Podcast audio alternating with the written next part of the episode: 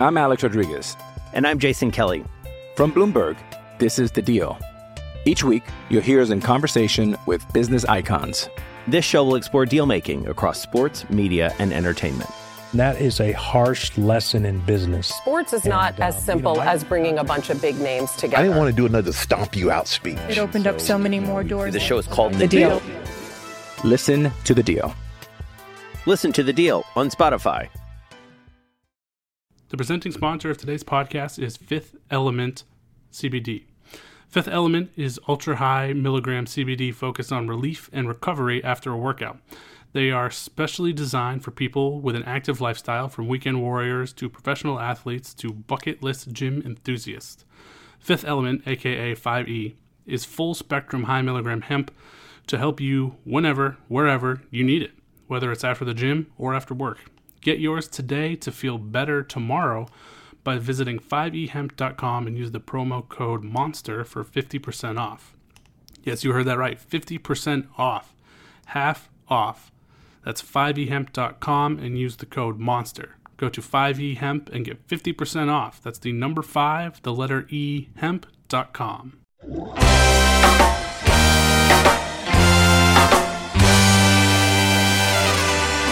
You're listening to the Red Seat Podcast, part of the Over the Monster Network. Red Sox fans have longed to hear it. The Boston Red Sox are world champions. Hosted by Jake Devereaux It's gone. It's into the bullpen. This game is tied. This game is tied. David Ortiz. David Ortiz. David Ortiz. and featuring Keaton DeRocher. It's a grand slam. I'm telling you,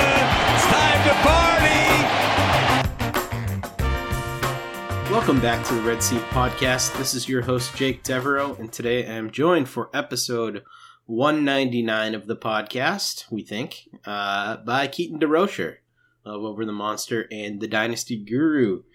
Keaton, what's up, my friend? Not much.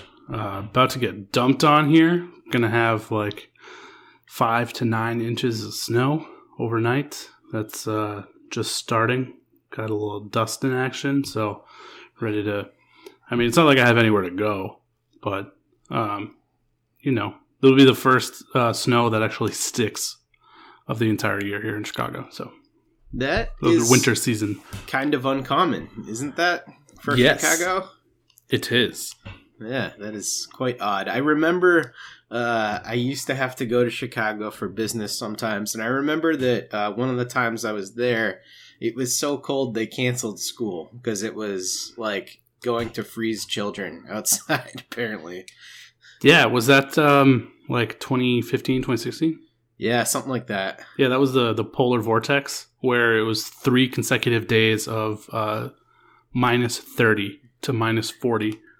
Yeah, it just didn't sound like a pleasant time to be in that city. So I'm, I'm glad Nope. that uh, we don't have that. And I'm also glad that the polar vortex of uh, the Red Sox offseason being frozen has, uh, has stopped with Yeah. the uh, Red Sox making three pretty substantial moves.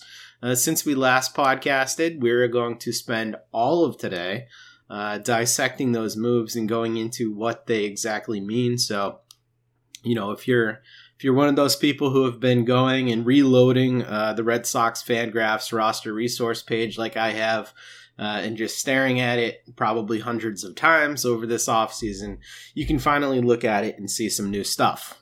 So that's good. I'm I'm really happy about this actually because we've been talking about the Red Sox lack of moves for a really long time. Um, so let's Mhm. Let's get right to it, Keaton. Um, the three signings or two two signings in one trade uh, that happened since then. The Red Sox signed Enrique Hernandez to a two-year, fourteen million dollar deal. They also signed Garrett Richards to a one-year, ten million dollar deal with a 2022 club option. And then finally today, the most surprising move out of all of these, they traded for Adam Ottavino from the New York Yankees. Um, they're taking on 8.15 million of his 9 million dollar salary owed to him through this season 2021. Um, and they also got a prospect, pitching prospect, Frank Herman, um, as part of that uh, return for taking on that money. Uh, and the Red Sox only give up a player to be named later, or cash considerations in this deal. Whew, they were busy. Um, apparently, Chaim Bloom just waiting one week to do all the things. Um, you know, I'm kind of excited about all of these moves. Um, Same. but- yeah.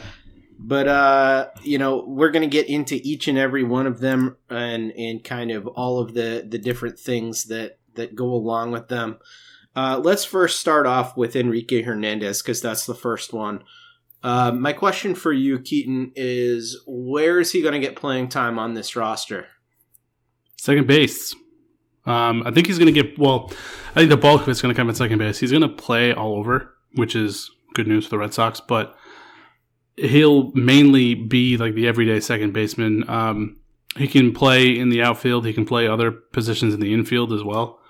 Um, but the bulk of his action is going to come at second base, which uh, is good because he is a really fun player, great clubhouse guy. He also has a bunch of power when you know given the at bats to actually use it. Um, so I know he's not going to hit for a great average, but adding some power to the bottom of the lineup uh, and pretty average to slightly above average defense at second base is uh, something that they didn't have currently. So um, they got a utility guy that they can use in a bunch of different roles, and they got uh, what should be their everyday second baseman in this move. So I like it. I also like that it's a two year deal. That to me signifies like that's their move for the position. Uh, it'll mainly be his, and then probably next year it'll transition to Jeter Downs, and then it'll be Downs. Yeah, I agree with you. Um, I think he's going to get most of the time uh, at second base, and I also think that you know, despite the fact that Enrique Hernandez has shown some platoon platoon splits over the course of his career, he's been better against lefties. He's career 263 average against lefties, career 222 against righties. Um, when he has had the opportunity to play every day, he's been much better against right-handed hitters. Uh, and the WRC plus marks for those splits are 120 versus lefties and 82 uh, versus righties. But he's been very vocal uh, this offseason about wanting to get a everyday role, that being the biggest consideration when he was kind of shopping around for a team. He also has a relationship with Cora um, for the Team Puerto Rico team. So um, you know, there's there's that connection there. He's just 29 years old, just a tremendous clubhouse guy uh, as well, which we've talked about on this show before, which is one of the things that was so exciting about him. Uh, and he's literally played everywhere. He's played first base, second base, third base, shortstop, left field, center field, and right field uh, throughout his career. Uh, pretty much all with the Dodgers. Um, but yeah, I mean, he can pick it for the infield. So I love this move from the glove perspective. Um, and and you know, I don't think it's actually too much money for a guy like this. No, I don't think so either. Especially the guy that you're expecting to be, that we're expecting to be the everyday second baseman. Uh, two years, seven mil a year is quite reasonable.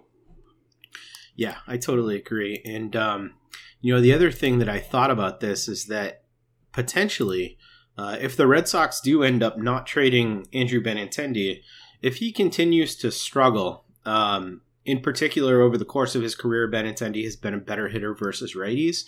I could see uh, Enrique Hernandez getting time in left field uh, when lefties are on the mound too.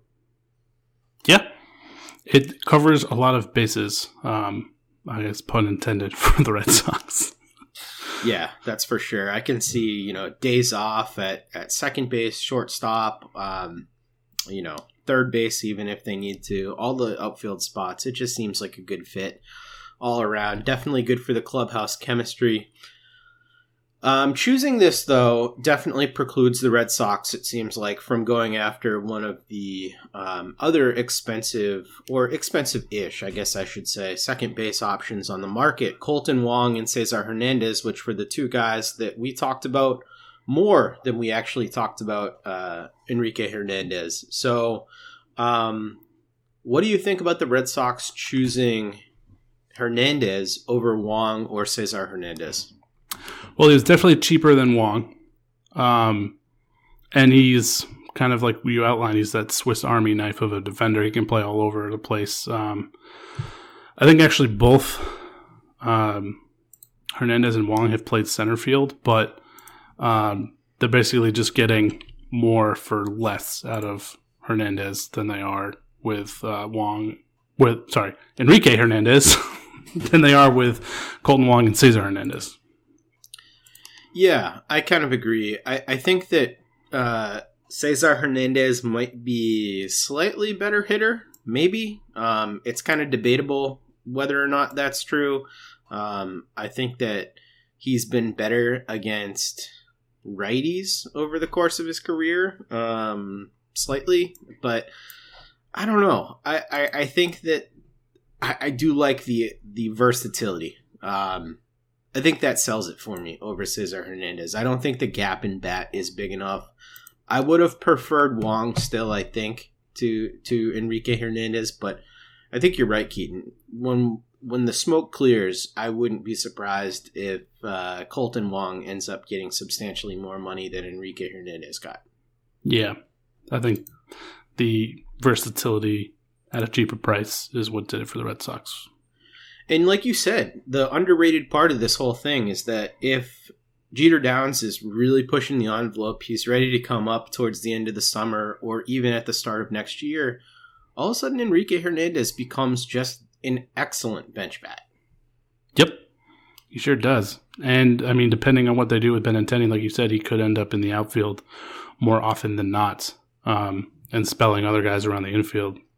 He'll get his at bats for sure, no matter um, kind of where he's playing over the next two years. But it's a perfect bridge to a guy that you're anticipating uh, being your second baseman for a while. Yeah, definitely. Um, overall, how would you grade this move if you had to do it on like a scale of I don't know, A to A to F? B plus. All right, all right. I think that's fair. Um, yeah. Um, maybe I'll go a little lower than you. I'll, I'll go a B. Um, I like it. I'm I'm happy with it. You know, I think that um, it's just about the best thing they could have done. Maybe the second best thing they could have done. So may- maybe just for the sake of being different, I'll go with a B. Um, I know that the next move that the Red Sox made, you will give an A. Uh, so I won't even bother to ask the grade. Um, but the Red Sox also picked up Garrett Richards, as we mentioned before. Um, Keaton, you have loved Garrett Richards for many moons now. Uh, we've been we've been knowing each other in the baseball, uh, podcasting, and, and other stuff realm for a long time. What is it that you like so much about Garrett Richards? Well, you see, when he's healthy, which comes with, I mean, I think if you know who Garrett Richards is, you get it. He's so freaking good at missing bats, and his stuff is just so filthy that I can't not watch it when he's on the mound and I've been hooked ever since he was back with the Angels. Um, was really hoping the Red Sox would make a move for him um, last year when he ended up, or year and a half ago, whenever it was, that he ended up in San Diego um, with like the uh, it's like a two year whatever deal. He, he's here, so that's. I mean, it took a little bit longer than I wanted, but he's here, uh, and he fills. I mean, the, we've been talking about how bad the pitching has been for, uh, unfortunately, years at this point. Uh, last year, it hit a low, obviously, without Sale and Eduardo Rodriguez. Eduardo Rodriguez, we're getting back here. Sale, we have to wait a bit more, but uh, even with those two guys, the pitching rotation is kind of weak. There's, I mean, we got a question about this about what like the pitching staff looks like with Richards, and it's it has a non-zero chance of being maybe the best rotation in the division. There's just a much more significant chance that it's still bad because if Aldi will get hurt, uh, Eduardo Rodriguez doesn't progress like we hoped with a missed season uh, sale when he immediately coming back from Tommy John is probably not going to be electric. If Eovaldi has his issues. Um, Richards also has injury issues.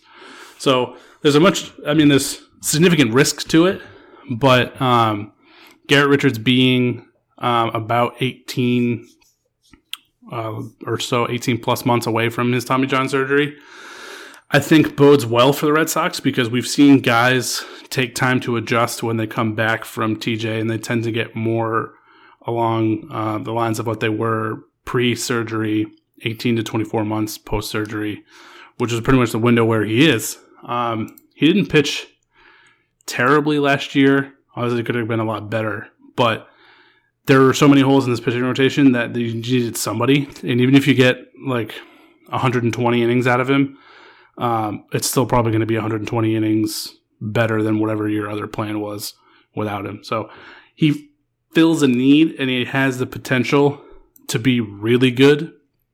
And uh, the Red Sox have that club option for 2022 if he is really good to pick him up for another year, which I also really love. So I love the acquisition of the player and uh, what the structure of the contract for the Red Sox because if it turns out to be a good thing, we get to see him for another year. If not, then you know it's it's not a really big deal if he's gone.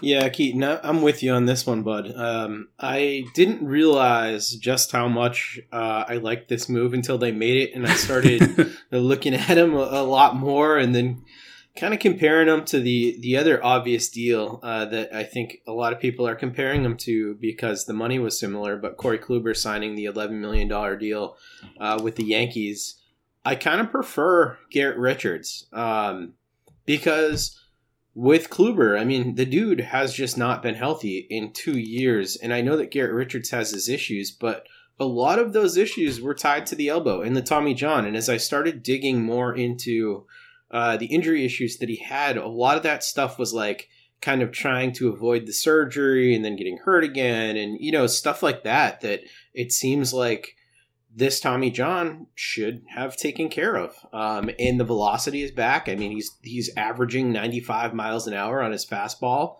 which is what he was doing when he was electric and you know a borderline ace. Um, and the slider is still very good, and I think that he'll continue to get some additional bite on that pitch. I think that's the one to watch for. It seems like the fastball is back. It's you know will be interesting to see how good the slider ends up. But I mean, if if those two pitches are working for him, um, that's really all he needs. He needs to show that curveball a little bit, but I mean, those two pitches make him a great pitcher. Uh, he's like a true talent three and a half ERA type guy when he is right. So, um, yep. I think that option, man, it's it's a really great option. I think that makes this contract for me. If this was just a one year, ten million dollar deal, I'd be like, yeah, it's another B move. But I think that this is an A minus move or, or even an A move with the fact that they have the option there. Yeah. And the Angels really didn't do him any favors, and they kind of had this uh, habit of guys with elbow issues going for PRP injections instead of just giving them Tommy John surgery. And not one of the pitchers that they did that with avoided Tommy John surgery, it just delayed it.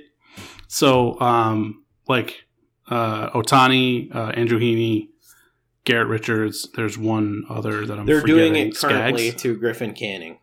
Currently doing it to Griffin Canning, and also did it to Tyler Skaggs. And it's yep. not once has it avoided Tommy John surgery, so they didn't do him any favors. He finally got it. He's far enough removed from it now that he should feel much more comfortable on the mound. So I love it. Yeah, I think you're right. This is exactly the window to buy him, but I think that it opens up a really interesting conversation. Um, the uh, excellent account, Red Sox Stats, uh, tweeted out uh, the rotations for all of these uh, teams in the AL East after this acquisition. And this is what the Red Sox rotation looks like without Chris Sale to start the year. It will be Erod, Eovaldi, Garrett Richards, Martin Perez, Nick Pivetta. Once Sale comes back, Pivetta's probably out of that rotation. So Sale, Eovaldi, Erod, Garrett Richards, and Martin Perez um, if Garrett Richards is your four in rotation with Sale, Eovaldi, and Erod in front of him, I I think there's a damn good argument that that's the best rotation in the division, and I think that's crazy to say. Um, versus what happened last year with this team, where the pitching was about as bad as possible. But like, am I crazy for thinking that? No, I mean, if you're looking at it one through five, no. I mean, obviously, Gerrit Cole is better than any pitcher the Red Sox have. Tyler Glasnow is probably better than any pitcher they have. Hyun-Jin Ryu is probably better than any pitcher they have.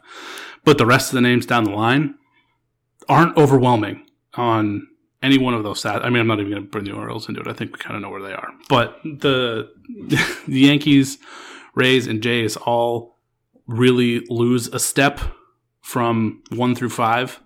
Um, if Martin Perez builds off of the success he had in 2020 and he's your fifth, that's real solid. Yeah, it really is. And and you know what? I think I'm more bullish on Chris Sale maybe than even you are. I think that Chris Sale, if he comes back from this TJ um, and looks like Chris Sale, even if he's not, you know, 2017 Chris Sale, if he's anything close to that, I think he's easily the best pitcher outside of Gerrit Cole in the division. I would take him over Tyler Glasnow. I would take him over Hyun-Jin Ryu. Uh, I would take him over all of those guys, provided he's just healthy. So um, I love the upside here. I think that there's tremendous risk, though. I mean, Eovaldi, like we've seen a million times, we don't know what to expect injury wise from him. Erod with the myocarditis, we don't know. Garrett Richards, hopefully he can stay healthy. There's a shitload of risk, but like this is exactly the type of rotation that we wanted Bloom to build a high upside rotation um, because this is this is what you do when you have a team that is kind of like in this in between position is you get high upside players and hope that things work out. Yeah, and they actually have some depth now too. They still have uh, Tanner Houck, uh, who debuted last year, and when Sale comes back, then you have Pivetta and Houck working however it is you want to work them in. Um, and that's something that's been missing from this rotation because when they've had guys get hurt or miss seasons, they haven't had anybody to replace them except like Brian Johnson for five years.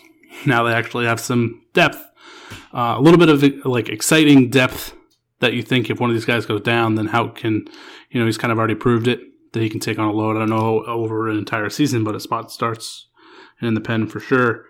Um, and I think that leads into the next one, the next uh, the deal pretty well. But I like the depth that the rotation has. Obviously, I mean, you laid out all the risks. There's risks from top to bottom. Um, but if it works, or even just gets to like 85%, 80%, um, that's a real solid rotation. That's going to win games.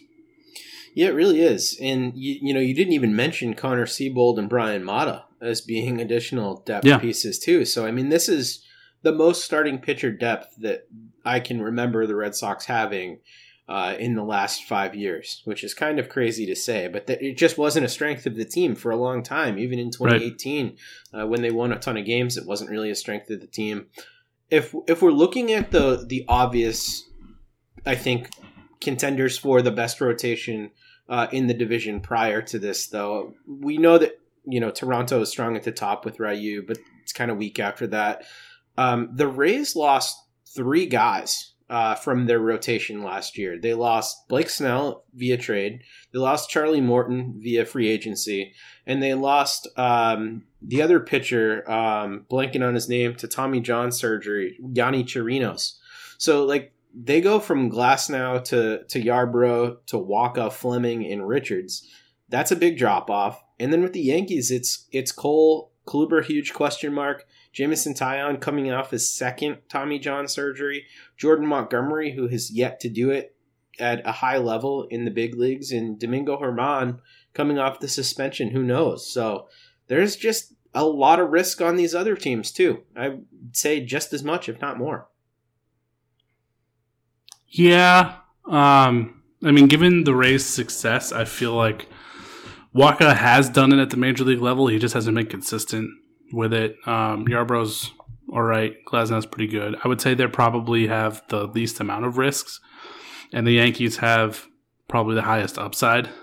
But you're right; it's across the board. There's there's not a sure thing one through five in the division at all, and it wouldn't shock me if, um, you know, outside of the Orioles, any one of the other four ended up having the best best top five rotation, uh, one through five rotation in the division. I don't think it's clear cut. I would agree. I would definitely agree. And the fact that you are even in that conversation right now uh, is is nice. That is very refreshing. Yeah. um, yeah, it's good. It's very good. And now we can stop answering those questions on Twitter that we've been getting every time the Red Sox do anything. Does he pitch? Uh, yes, Garrett Richards pitches. There we go. Um, this leads into the final and most surprising move. Well, I guess I should say before we move on to that, do you think this is it for the rotation, or do they try and add another sort of low key fringy move? Yeah, it feels like it. I mean, if they really think Pivetta can do something, and if they can't, you know, they've already had Houck have three real solid outings to end 2020. Um, they've got options there for to rotate the fourth, fifth guy. Um, so I don't expect another move. Um, oh, we also forgot to mention the man. I do not remember his name. The guy that they selected in Rule Five was it going to be a Pawtucket? Um, Whitlock or not? Yeah, Whitlock. That's the one, not Pawtucket, but Worcester. But yeah, Whitlock also there. Yep. Whitlock should be in the major league bullpen as a Rule Five pick, so they can keep him on the roster. But yeah, he's definitely swingman type depth as well. All right, so uh, speaking of the Yankees, uh, the Red Sox and the Yankees made a trade today. They do not usually do this. In fact, they've done it like twice in the last 20 years. Um, so this was kind of shocking to everybody. The Red Sox flexed a, flexed a little bit of their financial muscle here, uh, picking up a quality reliever and a decent prospect from the Yankees. Uh, this was essentially a salary dump, dump from the Yankees, who uh, give the Red Sox Adam Ottavino, a very quality reliever.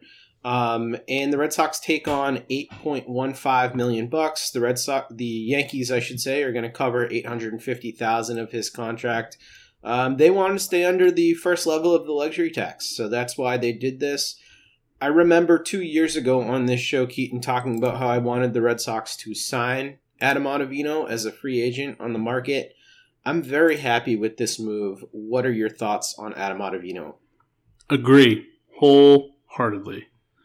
Um, it's pretty easy to look past what he did in 2020 in only 18 innings and look at like the five or six previous years and what he did with the Yankees in his first year and uh, to end his career with the Rockies. I mean, he's a stud. He's got a filthy wipeout slider. He's the kind of back end reliever that we wanted the Red Sox to get two years ago. Again, just kind of a little bit late to the party here. Uh, but they have him now in a bullpen that really needed back end help. Uh, I don't think it's going to take a whole lot to correct. I mean, it was just 18 innings, so it's really it's just really easy to write it off. Um, whatever issues he had, it's going to be incredibly easy to struggle. The Red Sox do great with guys whose best pitch is a slider, so I fully expect Ottavino to be pretty filthy here at the back end of the rotation, back end of the bullpen, which is exactly what we've been wanting. That I mean, for longer than two years, we've wanted help at the back of the bullpen. Uh, it was just two years ago. Ottavino was available and should have been on the Red Sox.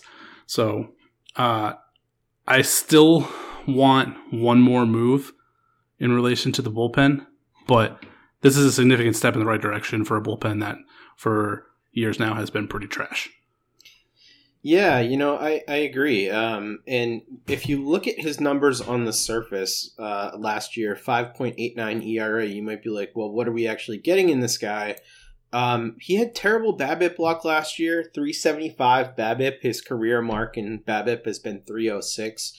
Um, usually it's in the 200s the last couple of years, 284 in 2019, uh, 240 the year before that. Um, skills wise, I mean, his skills interactive ERA via Fantrax, which kind of measures underlying metrics and how he actually pitched it was 3.62 in 2020 versus 4.09 in 2019 when he had a just a tremendous season with a 1.90 ERA. Uh, nothing stands out to me that says that he is a worse pitcher uh, than he was in 2019 or 2018. Uh, I think he's going to be tremendous. Agree completely. Yeah, this is a this. I'd give this one another A. Yeah, this was great. Um, and and we should mention too the, the prospect that the Red Sox essentially purchased here uh, from the Yankees is is a guy who has a 60 fastball, a 55 changeup, um, a slider which is a bit of a work in progress, pretty good command. Um, you know, this guy Frank Herman apparently seems like he could be anywhere from a very back end starter, like a fifth, fourth or fifth starter, um, if everything kind of breaks right for him, and if not, he seems like a pen arm. But still, um, you know, the Red Sox get somebody who was a former fourth round pick for essentially taking on a good reliever who they can actually use. Uh, so I see this as a smart move, win win by Bloom. Uh, I really like it. I'm Alex Rodriguez. And I'm Jason Kelly. From Bloomberg, this is The Deal. Each week, you'll hear us in conversation with business icons. This show will explore deal making across sports, media, and entertainment. That is a harsh lesson in business. Sports is not And, uh, as you know, simple I- as bringing a bunch of big names together. I didn't want to do another stomp you out speech. It opened up so many more doors. The show is called The Deal. Listen to The Deal. Listen to the deal on Spotify. Agree. Completely love it. Um, where does he fit in the bullpen? Does he supplant Barnes in the closer role? Is he going to be a setup man for Barnes? Is he going to be kind of a fireman? I mean, how do you see this whole thing playing out? I would like him to be the closer. Yeah.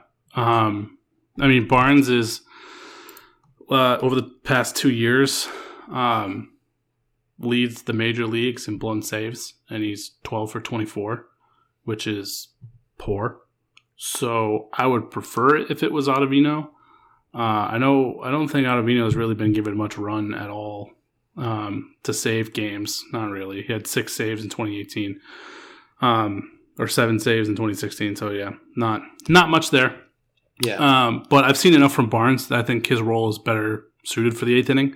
So I'd like to see Ottavino close, but it wouldn't shock me if um, I don't think they're going to have standard roles, and particularly we. I mean, we saw Cora wanting to use Kimbrel in more of a just when you need the outs, get them. So I assume Ottavino is going to be the guy that Cora uses to get outs at the end of games whether it's in the eighth or the ninth, and they'll just kind of be interchangeable. Where first up will be Ottavino, and then uh, in whichever scenario, Barnes will finish it off. So if it's you know bottom of the order of the eighth, probably going to see Barnes. If it's heart of the order in the eighth, you'll probably see Ottav- Ottavino.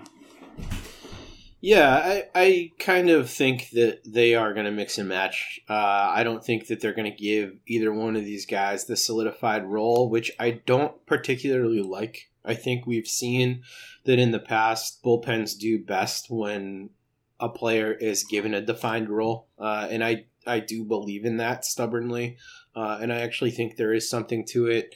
Um, it like money aside, I would hope they would also go out and sign Colome just to be the ninth inning guy, um, and have Barnes and Ottavino and Brasier and whoever else steps up be kind of all over the place uh, relievers uh, whenever there's higher leverage situations. But you know, if I had to guess, I would say that they are done in the bullpen as as far as like big money signings. Yeah, I think so too. Um, I mean, with their intention to stay, I'm assuming they're not going to try. I don't think. I mean, yeah. Sorry, I just kind of word saladed that. I had like four thoughts in my mind. um, Sam Kennedy's interview earlier, where they said they're not having an all-in approach. Uh, they're not going to go over any of the thresholds, and I don't think you can really add a superior reliever at the six million space they have. So, although I'd like to see it, I don't think it's going to happen. Yeah, I think that one of the ways that it could happen potentially is if you do end up trading Andrew Benintendi, and part of that whatever package coming back for him uh, is a team controlled, you know, minimum salary type reliever uh, who could be someone who factors in towards the back end if, if that's part of the return for him. Um, I think that's the only way that they're really adding to this bullpen at that point. And I think that that kind of makes sense though, because bullpen is one of those things that you spend on when you feel like you're kind of in. You know, you feel like your team has a shot. And I feel like the Red Sox are in a place in 2021 where, as Bloom said on his excellent interview on the Sox Prospects podcast, which you should all go check out, um, he said, you know, that He thinks they're going to surprise some people this year, and they're going to be a hungry baseball team. But if the Red Sox find themselves in contention around the All Star break and past that towards the trade deadline, like maybe they go out and acquire a closer and break through that luxury tax. But I think that that's the type of move that you wait on a little bit. Yeah. Yeah, I would agree with that. All right, so let's talk about how the Red Sox are going to spend their remaining money. They are estimated uh, by the excellent Twitter account, uh, Red Sox payroll, um, to have about $5.68 million in room before the first luxury tax threshold. Um, by my count, they still need a left handed hitting bench option. Um, Mitch Moreland is a name that comes to mind for me. Uh, Mitch Moreland could be a left-handed hitting complement to Bobby Dalbec. Uh, he had his $3 million option declined um, in uh, at the end of this past season after we traded him to the Padres. Uh, would you like to bring Moreland back, or do you have any other ideas for that left-handed bench bat? Yeah, I'd be fine with it. I just wonder if uh, he has interest in coming back to a team that I don't think is going to compete. Um, mm, I, I mean, know. we just, yeah, I mean, we just talked about their uh, rotation compared to the rest of the divisions. Maybe they'll maybe they'll win a few more games than I anticipate them to. But yeah, I mean, I'd be fine that he fits the role that they need. So I think it would make sense. So two other names outside of Mitch Moreland that have been floated around for that type of role have been Marwin Gonzalez and Brad Miller. Um, both of those guys have a little bit more flexibility with where they could play around the diamond. Do either of those names entice you more than Moreland, or do you like the fact that he's got familiarity with Boston, is coming off a really good season? No, I like Moreland better than those. Um, I mean, we saw what he can do when he gets hot. Um, he really adds to this lineup. Um, the other guys, I'm not really sure. I mean, I guess Marwin Gonzalez has been okay recently. Brad Miller, I don't think he's really done much. Um, I would just rather have a guy that's familiar. We know he's good in the clubhouse too, and he fits with gels with Cora. So I think he would Mitch Moreland would make more sense. Yeah, and and then that bench becomes kind of interesting. So the bench would presumably be Plawecki, Arroyo, Chavis, or not Chavis, Plawecki, Arroyo, Moreland, and then I don't know. I don't know who that last piece is. Maybe it's somebody who's not on the team right now. Maybe it's Yairo Munoz. Um, I think that what this does, though, is this signing with Enrique Hernandez. It kind of makes Michael Chavis's roster spot feel like it's pretty in doubt, especially since he's a right-handed bat. Yeah, I would agree with that. I mean, he has options, so he can start in AAA or go down, make room in AAA, however they need him. Um, but I, yeah, I mean, I think 2020 was really his chance. Um, but the Red Sox are patching holes that are the positions he can play. Um, like Kiki Hernandez, for example, can play every position that Chavis can. Uh, and I, I'm going to guess that Hernandez is going to be the preferred option uh, unless he needs a day off. So yeah, I it seems like Chavis is uh, his window is shutting. Yeah, I would kind of agree. Um, for the 40 man roster, though, we have some interesting question marks now because the Red Sox um, used CJ Chatham's spot on Adam Ottavino. They still need to clear three guys off the 40 man uh, in order to make room for the other three acquisitions, including Perez.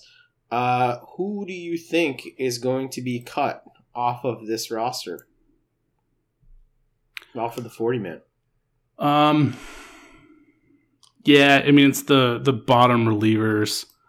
Um, I mean it feels like they have a forty man crunch, but they really don't. They've got like three or four names of terrible relievers that they can make room for these guys, uh, and that's kind of the moves that I would expect to happen. Um, I don't think. I think honestly, I think Chavis is going to end up on the bench um, in some capacity, but it wouldn't shock me if he also started in um, AAA for the year. But the guys that are going to go are going to be relievers because they just have too many bad ones on the 40 man that really are going to be missed. Yeah, I think it's going to be. I think it's definitely going to be Jeffrey Springs and Marcus Walden as two of the casualties. I think the discussion gets really interesting with Colten Brewer and Josh Taylor. Um, I kind of think they want to keep those guys. So, man, it's maybe Marcus Wilson. You know, I could see that that name going as well. That would be my guess. I guess is Marcus Wilson, and then Springs and and Walden. I think those are the casualties. Yep, I would agree.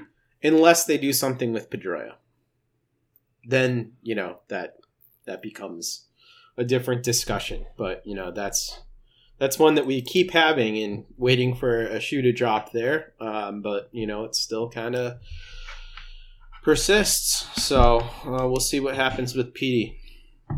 Um, before we get to listener questions, I do want to wrap up the discussion of all of these moves by talking about the Benintendi rumors a little bit. And it, it's kind of gone up and down. The Red Sox have shopped them, it seems quite actively.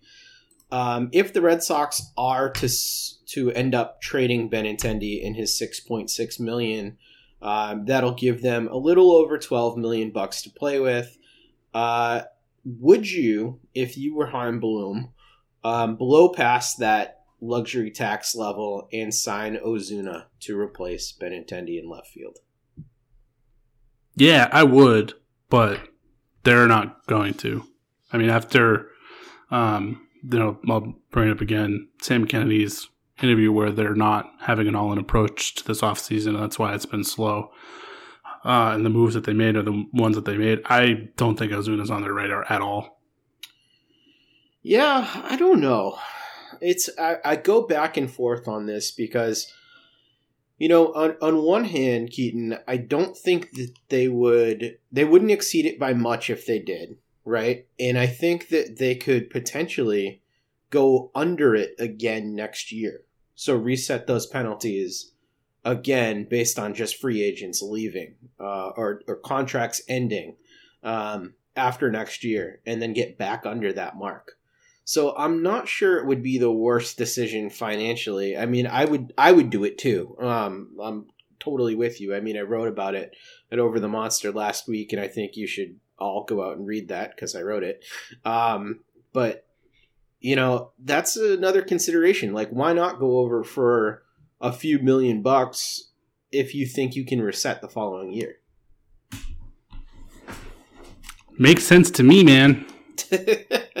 yeah, I guess I'm preaching to the choir by uh, talking about the Red Sox pulling past the luxury tax, but yeah, I, I, just think there's so much opportunity there. If you can get him for a reasonable figure, I don't know, man. I, you just got to do yeah. that. And it's not like it would be one year and then he's gone. You would be locking him up for, I mean, I would guess like at least four. And so as you reset next year, he's still your outfield for the future.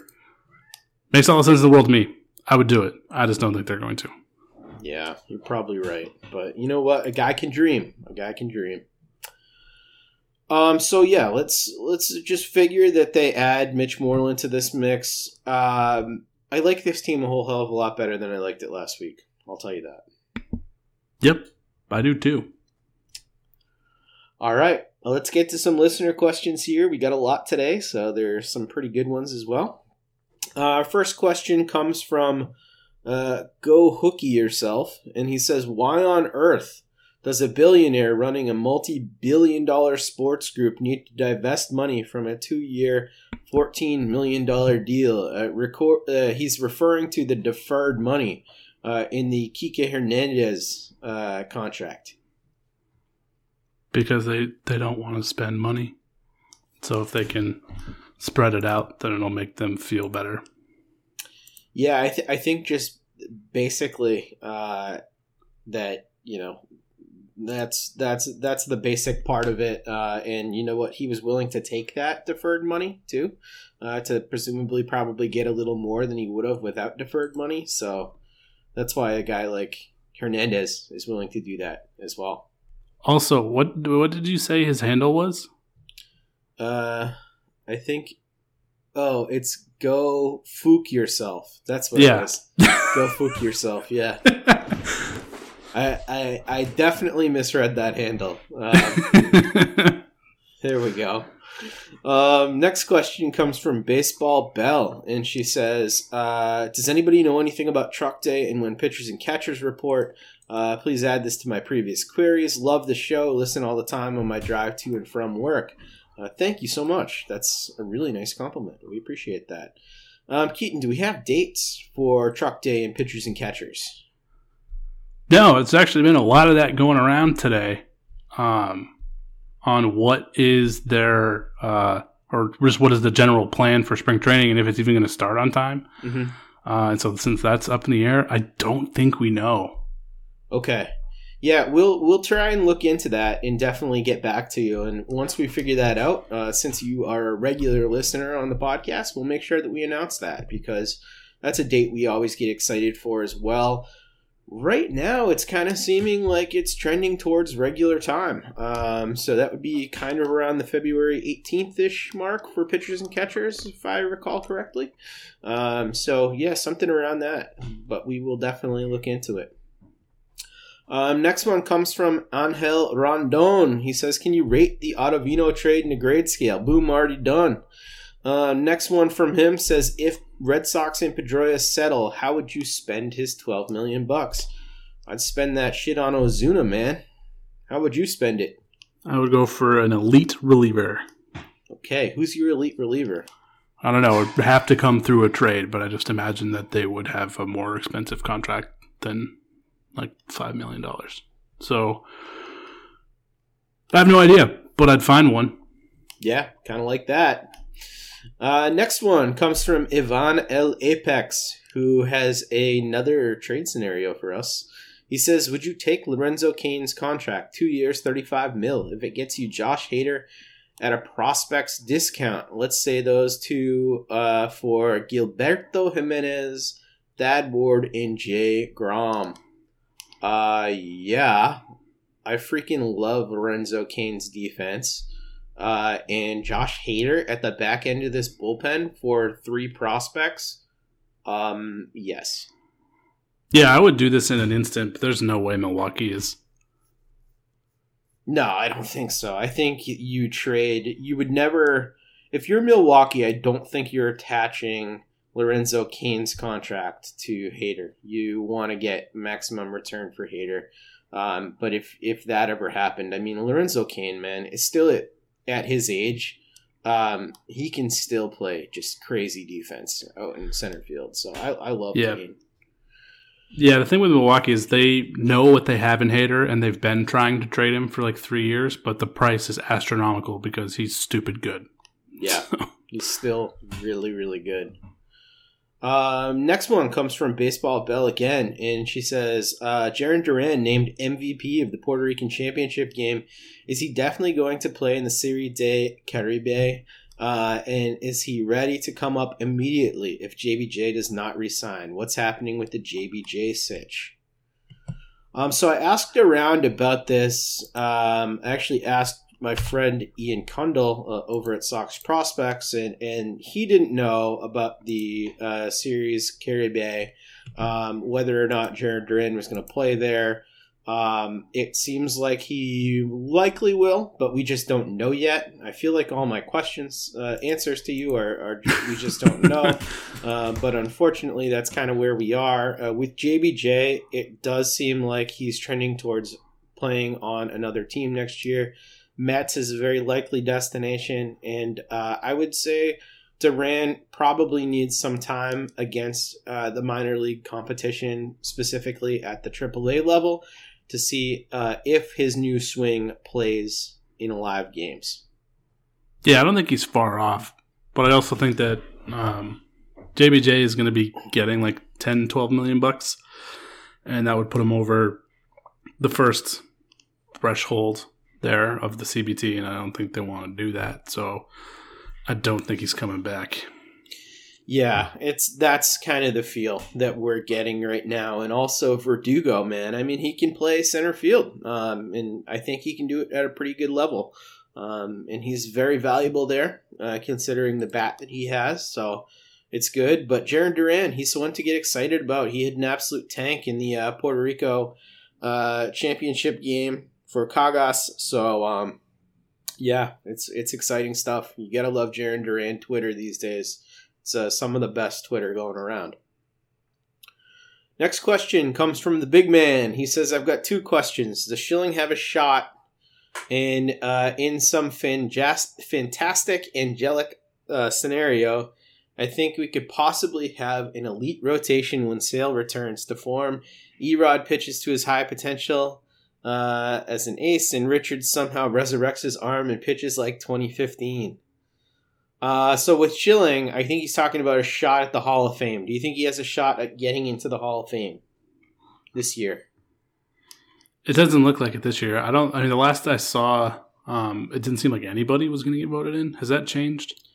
I don't know. the The most recent figure that I saw reported was that Schilling was on like seventy three percent of ballots, or like seventy three percent, um, with 80% reported. So I think that Schilling does have a shot. Um, I don't know how good of a shot that is. I, I, th- I think he's pretty damn close, um, despite the fact that, you know, he says crazy, awful stuff online. yeah. And I mean, he should be in. As terrible of a human he has been post his playing career, or maybe he was this terrible of a human when he was playing, he's still stupid good at baseball uh, and kind of deserves to be there. Yeah, from a pure baseball perspective, absolutely. And if you start excluding people from the hall based on character, uh, I think that, that they got some be, people to rescind first. Yeah, yeah, that's going to be a pretty empty place. Yeah. Um, but yeah, in terms of the rotation, I mean, I'm so with you on this, man. I think that there's a pretty interesting. I'll put it at like 15% they end up having the best rotation in the division. But there's a possibility. Yep. Certainly agree. Uh, next question comes from DB Livin, but it's actually not a question. He says opening day outfield should be Benny Duran and Verdugo. No other moves need to be made. Apparently, a lot of faith in that Duran uh, performance in Puerto Rico. What do you think of this? Do you agree with him, or would you uh, pump the brakes a little bit? Yeah, I think it's a tad aggressive on Duran. I think you're right. He needs a little bit of seasoning, and you have. I mean, I I think I agree that no other outfield moves need to be made unless it is trading Benintendi to get an upgrade. Um, that I would be for, but I, I just don't think that's going to happen either. Um, so it's going to be Benny Verdugo and Hunter Renfroe with Duran debuting at some point. I think people still underestimate just how big of an upgrade it would be if you brought Ozuna in instead of Benintendi. Like, that would transform this lineup. Yeah, but that's also not the problem, though. Even in a, a year where Devers struggled and Benny struggled, they still had like the seventh most runs in baseball. But it would be fun as hell. It would. I agree. And seventh still leaves room for improvement. So yeah, I, uh, I I think it could be really the best. Um, all right, final question comes from Seth Day, and he says, "How many more moves do the Red Sox need to make to compete in the division?" I would say two. Well, three. Um, but I will let you go first. Yeah, I was going to say two. So what is what is your third? Uh, so my three to compete would be uh, sign Mitch Moreland, uh, sign Colome, and uh, sign Ozuna uh, while trading for Benintendi. So I guess that's technically four transactions, uh, but three signings. All right. Yeah, I mean, I think the lineup is good enough. It's just the pitching, which, uh, well, I guess my third move would just be health, but that's still like another uh, back end reliever and pitching depth, and then health. Health would be great. Health is always great. Here's to health. Indeed. All right. Uh, well, here's to another podcast in the books, episode 199. Uh, we thank you all very much for joining us and making us part of your commute or your day or whatever you're doing, your gym routine. Uh, we do appreciate that. Uh, if you want to, uh, it would mean a lot to us if you went on and gave us a five star review on iTunes uh, or wherever you're listening to your podcast. Let us know if you enjoy it. Um, you know, if there's anything you'd like us to talk about, you know, you know, always reach out on Twitter. You can find Keaton at the Spoken Keats. You can find me at, at uh, Jake. You can find the Over the Monster account at, at Over the Monster, and uh, we'll be with you again next week. So thanks a lot.